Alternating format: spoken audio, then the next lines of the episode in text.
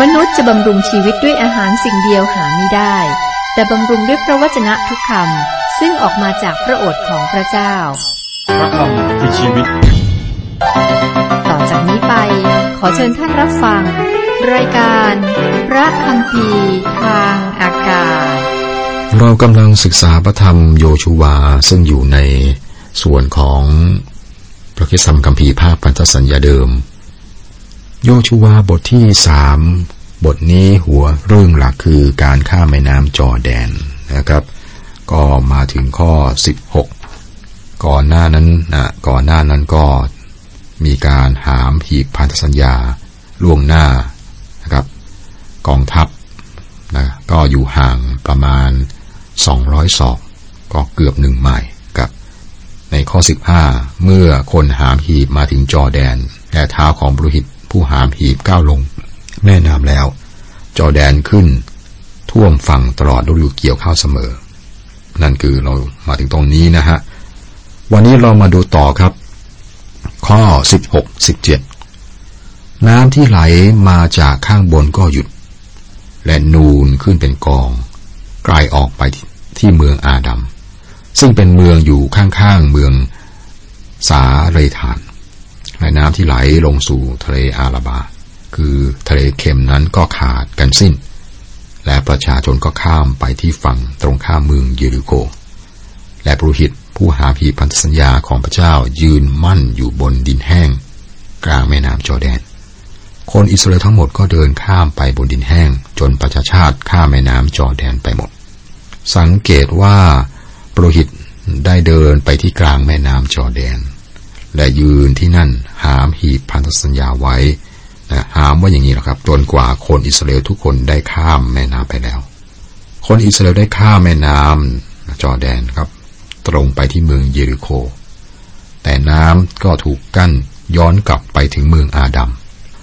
เมืองอาดัมนี่ไม่ทราบว่าอยู่ตรงไหนนะครับ แต่เมืองนี้มีความหมายว่าอะไร เมืองนี้เป็นเมืองที่เราทุกคนเกิดมา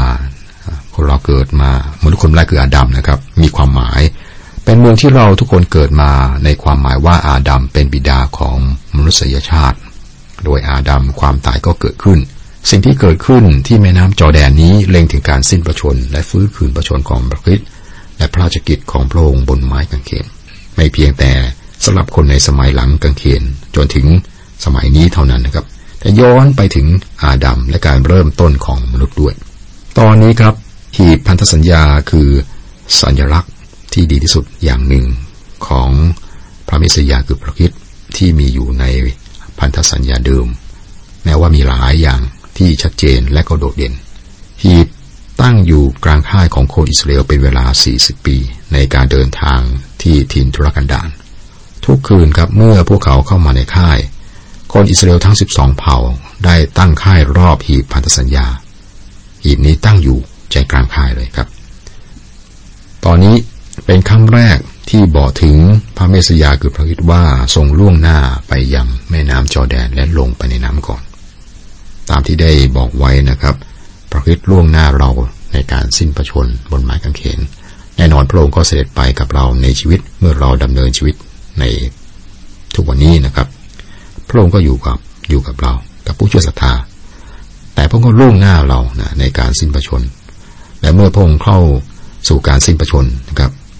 ก็เข้าไปเพื่อผู้เชื่อศรัทธาทุกคนด้วย สิ้นประชนถ่ายบาป บทที่สี่หัวเรื่องหลัก การสร้างอนุสรณ์สองแห่ง บทนี้มีการแต่งตั้งชายสิบองคนเพื่อนำศิลาสิบองก้อนออกจากแม่น้ำจอแดน และอีกสองก้อนก็ถูกตั้งไว้ในกลางแม่น้ำจอแดนเพื่อเป็นอนุสรณ์ปรหิต หามหีบเดินข้ามแม่น้ำจอแดน แล้วก็น้ำน้ำก็กลับไหลสู่สภาพปกตินะครับ พระเจ้ายกย่องโยชูวากองศิลาสองก้อนที่ตั้งขึ้นเป็นอนุสาวรีย์ข้อหนึ่งถึงสามเมื่อประชาชาตินั้นได้ข้ามแม่น้ำจอแดนเสร็จหมดแล้ว พระเจ้าตรัสสั่งโยชูวาว่า จงเลือกคนสิบสองคนจากประชาชนเผ่าละคน และบัญชาเขาว่าจงไปเอาศิลาสิบสองก้อนจากที่นี่ที่กลางแม่น้ำจอแดนตรง ที่ซึ่งเท้าของบริษยืนมั่นอยู่นั้นขนมาวางไว้ในที่ซึ่งท่านทั้งหลายจะนอนในคืนวันนี้ นี่คือสิ่งที่พวกเขาได้ทำและเกิดเรื่องนี้ขึ้นนะครับ ข้ามไปข้อ 8 ครับ คนอิสราเอลเหล่านั้นก็กระทำตามที่โยชูวาบัญชา และขนหิน 12 ก้อนมาจากกลางจอแดนตามจำนวนเผ่าของตามจำนวนเผ่าคนอิสราเอลดังที่พระเจ้าตรัสสั่งโยชูวา และเขาก็แบกมายังที่ซึ่งเขาพักอยู่ วางไว้ที่นั่นศิลาสิบสองก้อนถูกนำออกจากแม่น้ำจอแดนและนำไป ไว้ที่ฝั่งตะวันตกของแม่น้ำเพื่อเป็นเครื่องเตือนความทรงจำถึงฤทธิเดชอันอัศจรรย์ของพระเจ้าเพื่อคนอิสราเอล ข้อ 9 และโยชูวาได้ตั้งศิลาสิบสองก้อนไว้กลางแม่น้ำจอแดนตรงที่ที่เท้าของบริหิตผู้หามหีพันสัญญายืนอยู่ และศิลาเหล่านั้นก็ยังอยู่จนทุกวันนี้ ศิลายังอยู่เมื่อโยชูวาเขียนมาถึงนี้นะครับ ตอนนี้มีความสำคัญฝ่ายวิญญาณมากสำหรับเรา ในพระธรรมโรมบทที่ 6 ข้อหนึ่งถึงข้อสี่บอกไว้ว่า ถ้าเช่นนั้นแล้วเราจะว่าอย่างไร ควรเราจะอยู่ในบาปต่อไปเพื่อให้พระคุณมีมากยิ่งขึ้นหรือ อย่าให้เป็นอย่างนั้นเลย พวกเราที่ตายต่อบาปแล้วจะมีชีวิตในบาปต่อไปอย่างไรได้ ท่านไม่รู้หรือว่าเราทั้งหลายที่ได้รับบัติศมาเข้าในพระเยซูคริสต์ ก็ได้รับบัติศมานั้นเข้าในความตายของพระองค์ เหตุฉะนั้นเราจึงถูกฝังไว้กับพระองค์แล้ว โดยการรับบัติศมาเข้าส่วนในการตายนั้น เพื่อว่าเมื่อพระคิดได้ทรงถูกชุบให้เป็นขึ้นมาจากความตายโดยเดชพระสิริของพระบิดาแล้ว เราก็จะได้ดำเนินตามชีวิตใหม่ด้วยเหมือนกัน พระคิดได้สิ้นพระชนเพื่อเรา และนี่คือสิ่งที่เราได้เห็นในพระธรรมโยชูวาศิลาหรือก้อนหินสิบสองก้อนถูกวางไว้ในแม่น้ำ แห่งความตายสิบลาสิบสองก้อนที่วางไว้ในแม่น้ำบอกถึงการสิ้นพระชนของพระคิดและศิลาสิบสองก้อนที่นำออกมาจากแม่น้ำและวางไว้ทางฟ้าตะวันตกของแม่น้ำหมายถึงการฟื้นคืนพระชนของพระคิดเป็นสัญลักษณ์นะครับ องค์พระคิดก็สิ้นพระชนสองพันปีมาแล้วนะอาจารย์ปโลได้บอกชัดเจนนะครับ ในพระธรรมโรมบทที่ 6 ว่าเราได้ตายแล้วในพระคริสต์ น่าเสียดายนะครับที่คำว่าบัพติศมาเนี่ยถูกใช้ทับศัพท์ โดยไม่ได้แปลความหมาย โดยไม่ได้แปลความหมายหลัก บัพติศมาเนี่ยความหมายหลักนั้นไม่เกี่ยวอะไรกับน้ำนะครับ แต่หมายถึงการแสดงตัวว่าเป็นใคร เราได้เป็นคนคนเดียวกันกับองค์พระคิดในการสิ้นประชนของพระองค์เมื่อพระองค์สิ้นพระชนพระองค์สิ้นพระชนเพื่อผู้เชื่อศรัทธา การสิ้นพระชนของพระองค์คือการตายแทนผู้เชื่อศรัทธา เมื่อพระองค์ฟื้นจากความตายนะครับ ผู้เชื่อศรัทธาก็ฟื้นจากความตายด้วย นี่เป็นการที่เรียกว่าเป็นคนคนเดียวกัน ผู้เชื่อศรัทธาหรือเราเนี่ยเป็นคนถึงเดียวกัน ร่วมเป็นคนคนเดียวนะครับ กับองค์พระคิดในปัจจุบัน ลักษณะนี้ครับ ผู้เชื่อศรัทธาหรือว่าเราเนี่ยครับได้ได้รับพระพรฝ่ายวิญญาณนานาประการ กลับมาที่คนอิสราเอล เมื่อคนอิสราเอลข้ามแม่น้ำจอแดน พวกเขาได้กลายเป็นประชากรของปาเลสไตน์ พวกเขากับแผ่นดินก็เป็นสิ่งเดียวกัน เมื่อพวกเขาออกจากแผ่นดินนั้น พวกเขาก็เป็นคนยิวที่เร่ร่อน ฉันใดก็ฉะนั้นเปรียบเทียบด้านจิตวิญญาณนะครับ เมื่อใครมาหาองค์พระเจ้า องค์พระคิดยอมรับเป็นพระผู้ช่วยรอด สิ้นพระชนตายไถ่บาปฟื้นพระชนเนี่ยเพื่อเรานะครับ เราก็ เป็นอันหนึ่งอันเดียวกัน แต่เมื่อเราเร่ร่อนออกจากเรื่องนี้ครับคือปริเสธนะก็เป็นเหมือนคนเร่ร่อนออกไป ขาดพระพรฝ่ายจิตวิญญาณ อาจารย์เปโลได้เขียนความจริงที่สำคัญแก่ชาวเอเฟซัสว่าแต่พระเจ้าผู้ทรงเปี่ยมด้วยพระกรุณา เพราะเหตุความรักอันใหญ่หลวง ซึ่งพระองค์ทรงรักรักเรานั้น ถึงแม้ว่าเมื่อเราตายไปแล้วในการบาป พระองค์ยังทรงกระทำให้เรามีชีวิตอยู่กับพระคริสต์ซึ่งทั้งหลายรอดนั้นก็รอดโดยพระคุณ และพระองค์ทรงให้เราเป็นขึ้นมากับพระองค์ และทรงโปรดให้เรานั่งในสวรรคสถานกับพระเยซูคริสต์เพื่อว่าในยุคต่อต่อไป พระองค์จะได้ทรงสำแดงพระคุณของพระองค์อันอุดมเหลือล้นในการ ซึ่งพระองค์ได้ทรงเมตตาเราในพระเยซูคริสต์จากพระธรรมเอเฟซัสบทที่สองข้อสี่ถึงข้อเจ็ดเมื่อพระองค์สิ้นพระชนม์บนไม้กางเขนก็เพื่อความบาปของมนุษย์ไถ่บาปมนุษย์ ผู้เชื่อศรัทธาก็มีชีวิตรอดจากนรกได้ครับ และเมื่อฟื้นขึ้นจากความตาย ชีวิตของพระองค์ก็เป็นชีวิตของเรา มีส่วนกับสัมพันธ์กัน ตอนนี้เรามีส่วนในพระเจ้าผู้ทรงพระชน นี่เป็นความจริงอย่างหนึ่งของพระวจนะของพระเจ้าครับ ข้อ 19ถึง22 ประชาชนได้ขึ้นจากจอแดนในวันที่ 10 เดือนที่หนึ่งไปตั้งค่าอยู่ที่ กิลอาดริมเขตเมืองเยริโคข้างทิศตะวันออก และศิลาสิบสองก้อน ซึ่งเขานำออกมาจากจอแดนนั้น โยชูวาก็ได้ตั้งไว้ที่กิลอาดท่านจึงกล่าวแก่คนอิสราเอลว่า เวลาภายหน้าเมื่อลูกหลานจะถามบิดาของเขาว่า ศิลาเหล่านี้มีความหมายอะไร แล้วท่านจงตอบแก่ลูกหลานให้ทราบว่าอิสราเอลได้ข้ามจอแดนบนดินแห้ง ถ้าเราทำตามบทเรียนในพระคัมภีร์ตอนนี้ครับ เราได้แต่สรุปว่าเราต้องสอนข่าวประเสริฐแก่ลูกหลาน หน้าที่ของพ่อแม่คือการให้ข่าวประเสริฐแก่ลูกๆ ไม่มีเกียรติใดที่เหมือนกับการที่พ่อแม่นำลูกให้รู้จักกับธรรมะ มีชีวิตแบบคุณธรรมนะหรือรู้จักกับองค์พระคิดซึ่งแสดงออกในชีวิตของลูกที่เป็นคนที่ชอบทำผู้ในงานเป็นคนที่ มีคุณธรรมนำเข้ามารู้จักกับพระคิดนะครับ ข้อ 23 24 เพราะว่าพระเยโฮวาห์พระเจ้าของท่านทั้งหลายก็ทำให้แม่น้ำจอแดนแห้งไปเพื่อท่าน จนท่านข้ามไปได้หมด ดังที่พระเยโฮวาห์พระเจ้าของท่านกระทาแก่ทะเลแดง ทรงกระทำให้แห้งเพื่อเราทั้งหลาย จนเราข้ามไปหมด เพื่อชนชาติทั้งหลาย ทั่วพิภพจะได้ทราบว่า พระหัตถ์พระเจ้านั้นทรงฤทธิ์เพื่อท่านทั้งหลาย จะยำเกรงพระเยโฮวาห์พระเจ้าของท่านเป็นนิจ สองข้อนี้กับสิ่งที่พระเจ้าได้ทำเพื่อคนอิสราเอลก็ทำเพื่อประโยชน์ของพวกเขาของมนุษย์ทุกคนนะของท่านของผมนะครับพระองค์ได้ทำเพื่อทุกคนในโลก ที่จะรู้ว่าพระหัตถ์ของพระองค์นั้นทรงฤทธิ์อย่างแท้จริง จุดประสงค์นี้ครับสำเร็จชัดเจนเมื่อคนคณะอ่านได้ยินข่าวว่าอิสราเอลได้ข้ามแม่น้ำจอแดน เรื่องสำคัญบางอย่าง ที่ควรจดจำในบทที่สี่นี้นะครับ คืออย่างนี้ครับฮีพันธสัญญานำหน้า และแยกแม่น้ำจอแดน ไม่ใช่ไม้เท้าของโมเสสหีบพันธสัญญาของพระเจ้านะครับนำหน้า ถูกหามโดยปรุหิต เป็นบทเรียนแก่เราว่านะครับ องค์พระเมสยา คือองค์พระคิดนั้นนำหน้าเรา โดยการสิ้นประชนบนไม้กางเขน แต่ทรงดำเนินกับเราตลอดชีวิตของเรา จอแดนเป็นภาพของการสิ้นประชนของพระคิดนะครับ ไม่ใช่ของเรา บทที่ห้าหัวเรื่องหลัก การทำให้เหมาะเพื่อการยึดครอง บทนี้เราพบว่ามีการทำพิธีสุนัตมานาอาหารจากพระเจ้าหมดไปแล้วนะครับ พวกอิสราเอลก็เริ่มกินอาหาร ในแผ่นดินนั้น กินเหมือนชาวบ้านเขาแล้วครับ ในที่สุด โยชูวาได้เผชิญหน้ากับจอมพลโยธาของพระเจ้า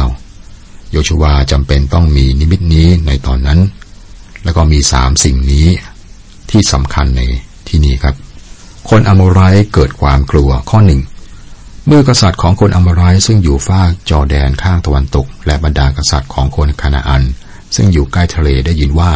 พระเจ้าทรงบันดาลให้น้ำในจอแดนแห้งไปเพื่อคนอิสราเอล ให้เขาข้ามฟากไปได้หมด แล้วจิตใจของเขาก็กลัวไม่มีกำลังใจในตัวอีกต่อไป เหตุเพราะคนอิสราเอล เพราะว่าแม่น้ำจอแดนอยู่ แล้วก็ช่วงนั้นเป็นช่วงฤดูน้ำท่วมนะครับ คือน้ำเยอะน้ำก็ล้นตริ่งมา คนอาโมไรและคนคณาอันไม่ได้คาดว่าอิสราเอลนี่จะข้ามมาได้นะครับ เป็นช่วงน้ำหลากแม่น้ำจะแห้งได้ยังไงนะครับ เขาคาดกันว่าคนอิสราเอลคงจะข้ามหลังจากผ่านฤดูน้ำท่วมแล้ว พวกเขาคงคิดว่ายังมีเวลาในการเตรียมทำสงครามทีนี้เหตุการณ์เกิดขึ้นว่าอิสราเอลข้ามแม่น้ำมาแล้วนะครับ พวกเขาก็ตกใจ ที่พบว่าพระเจ้าช่วยเหลือคนอิสราเอลให้ข้ามแม่น้ำจอแดน เสียขวัญนนะครับ เข้าสุนัตคนรุ่นใหม่ ข้อสองถึงข้อห้า ราวนั้นพระเจ้าตรัสกับโยชูวาว่าจงทำมีดด้วยหินคม และให้คนอิสราเอลเข้าสุนัตเป็นครั้งที่สองโยชูวาจึงทำมีดหิน และให้คนอิสราเอลเข้าสุนัตที่กิเบอัตฮะอาลาโรดนี่แหละเป็นเหตุซึ่งโยชูวาให้เขาเข้าสุนัตในบรรดาประชาชาติผู้ออกมาจากอียิปต์พวกผู้ชายคือทหารทั้งหมด สิ้นชีวิตเสียตามทางในถิ่นทุรกันดารหลังจากที่ออกจากอียิปต์แม้ว่าประชาชนผู้ออกมาเหล่านั้น ได้เข้าสุนัตหมดทุกคนแล้ว แต่ประชาชนที่เกิดมาใหม่ตามทางในที่ในถิ่น ธุรกันดารหลังจากที่ออกมาจากอียิปต์นั้น ยังไม่ได้เข้าสุนัตคนรุ่นใหม่คือคนยิวเหล่านี้นะครับ ละเลยพิธีสุนัตซึ่งเป็นเครื่องหมายของพันธสัญญาอับราฮัม พันธสัญญาอับราฮัมให้แผ่นดินคานาอานแก่คนอิสราเอลพวกเขาได้ละเลยพิธีนี้กับระหว่างที่อยู่ในทินทุรกันดารในการเดินทาง ก็ กลับมาทำพิธีนี้อีกครั้งหนึ่งครับ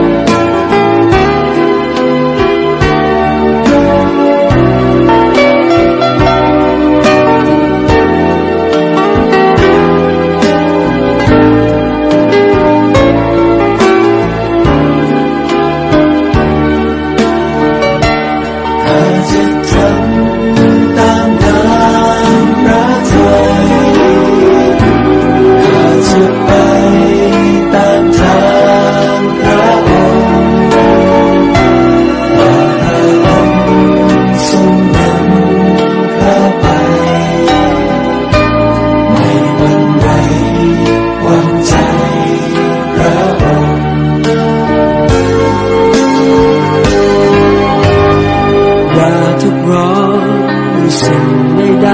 ๆฝากเอาไว้ให้พระองค์อธิษฐานวิงวอนทุกอย่างด้วยใจขอพระคุณพระเยซูจะทรงประทานฉันที่สุขมากมายจะคอยคง